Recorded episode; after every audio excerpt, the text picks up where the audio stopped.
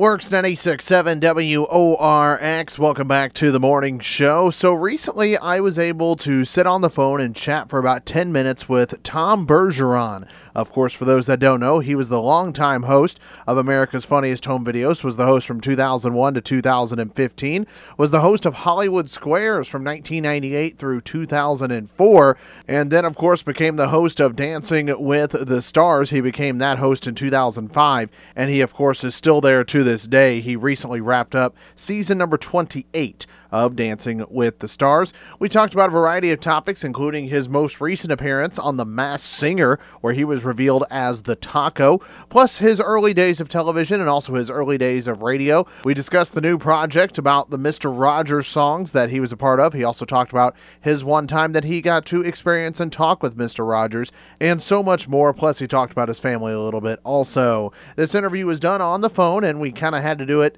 uh, by a certain time, as of course he's a very, very busy man. So obviously, we were more than happy uh, to fit him into our crazy schedule as well. So sit back, relax, and enjoy the next 10 minutes or so. My interview with Tom Bergeron. Hey, Tom, how are you, sir? Good, Jordan. How are you? Not too bad. A pleasure to talk to you. I've watched you for many, many years. So, Oh, thank you, man. Appreciate it. well, so let's go ahead and get started. First of all, let's start with what happened on The Masked Singer. You were revealed as the Taco. Yes. Talk about your experience on The Masked Singer. Well, you know, it, it, it's amazing how some things are oddly connected. I had recorded a song for a Mr. Rogers tribute album that came to the attention of a friend of mine who used to executive produce Dancing with the Stars and now has that same role on The Masked Singer. So after she heard me sing, she called me and said, "We have one space open on Group B. Would you be interested in doing it?" And I said, "It might be, yeah, sure, why not?" And they only had two costumes left. They had the taco, which I chose. the other option was a jellyfish. I thought I, I thought I picked the right one. Hey, I'm a SpongeBob fan, so actually I may have gone with the jellyfish, but that's just Yeah, me. but you, you know, you don't want to have to look at something singing that could also sting you.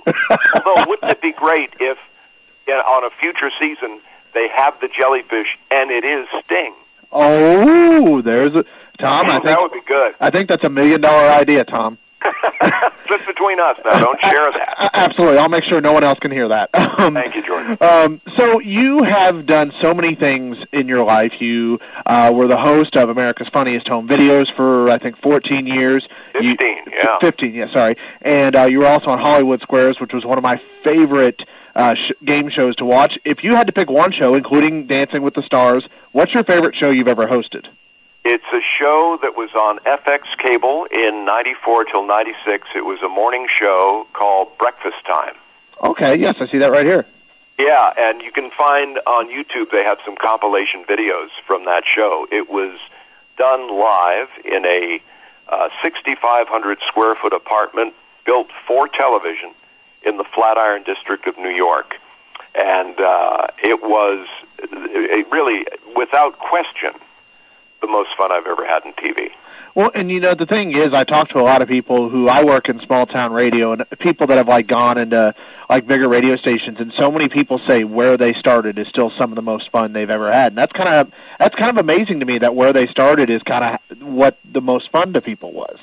Yeah, one of one of my earliest radio jobs, which led to TV work, actually, was a nightly show I did in uh, New Hampshire, in the seacoast of New Hampshire, in the early '80s. And you know, it was an environment where the management team at that station was wonderfully generous with giving me a lot of creative freedom. So I was able to turn that that shift into something that I would want to listen to. I'd have performers come in, musicians come in, perform live, made crazy phone calls all over the world. We did live broadcasts uh, from the, the the local theater as as benefits. So I had a lot of creative freedom, and and that and that was also true on the Breakfast Time show. Uh, and I think that knowing you had that kind of running room made it really exciting. Awesome. So you uh, are you just recorded some hits by Mr. Rogers, who I he sadly died when I was only 11 or 12 because I was born in 1991. But I Yeah. wa- but I watched clips of him growing up. You know, I, I always have great nostalgic when I see Mr. Rogers because he's someone I really feel everyone could use right now. Yeah, no, no question. I met him uh, very briefly back when I was doing television in Boston, and he was at the station to appear on a couple of shows. And even though the interaction was brief, he he's who you would have wanted him to be. I mean, there, it wasn't an act. There's, there was just a, a genuine warmth and focus about him that uh, that just came through immediately. Well, talk about these hits that you're singing. Uh, what made you do that? well, uh, I, yeah, I do one song on the uh, album as a singer, and I contribute my my jazz whistling to not only that song but the title song. And originally, I was asked by Dennis Scott, who's the producer, Grammy-winning producer, mm-hmm. if I would host a companion DVD about the making of the album. And I said yes, and we shot some of that. And then out of the blue, he said, "Do you sing?" I said, "Well, actually, yeah. I, I don't do a lot of it in public, but I but I can." And uh, ended up doing that song, uh, "Some Things I Don't Understand," which is one of the 200 and I think 10 songs over the course of the run of Mr. Rogers' Neighborhood, all of the songs were written by Fred. Wow. What an incredible man he was. There, yeah, there, yeah. there aren't many people like him on television left, except maybe oh, you. and I think you know Tom Hanks did such a great job of capturing that core quality of Fred Rogers in the movie, and and and happily on the album, one of the songs is done by his wife, Rita Wilson. Oh wow, that is incredible. Well, I'm I'm looking forward to that. When does that come out, or is it already out? That's out now. So Okay. wherever you get music, either you know like iTunes or the back of a van, uh, you can get it. Awesome. Well, I see here you are a gym rat. You work out four to five days a week. It says I need to start going back to the gym here shortly. I'm just for some reason procrastinating it. So, do you ever? Are you like when it comes to food? Are you kind of a health nut too, or do you have kind of a cheat? Yeah, well, food? yeah, not not obsessively, but uh, but uh, you know, just as lifestyle stuff. Um, you know, I, I, I'm fairly. I, I've backed off on on uh, like red meat, for example, over the years. Eat more uh, fish and chicken. Have dabbled in, but uh, but but I, I would never say I could make the transition to full vegan. But but I've you know I've started to eat more plant based stuff and enjoyed it. I mean, I really enjoy it. So so yeah, I think to some degree, I'm I'm, I'm not hyper focused on it. It's become a very easy part of my life right now. But you know, I like to stop eating by around five or six. You know, unless we have plans to be out with uh, another couple or something. Um, but yeah, I, it, it's it, it's it, once you once you establish consistency, you get through the initial three weeks of trying to break old habits. That's the that's the tough time. Those 21 days. And uh, if you get past that, then it just sort of it's it's a basic rhythm of your life after that. Well, I'll take notes into how I can maybe lose some weight. Weight here, Tom. You um, now obviously you. It says here you split time between Connecticut and California, and you Yeah. you uh, have an, an amazing family, a wife and two daughters. Talk about uh, how you try to devote time to them, even though you have so many obligations.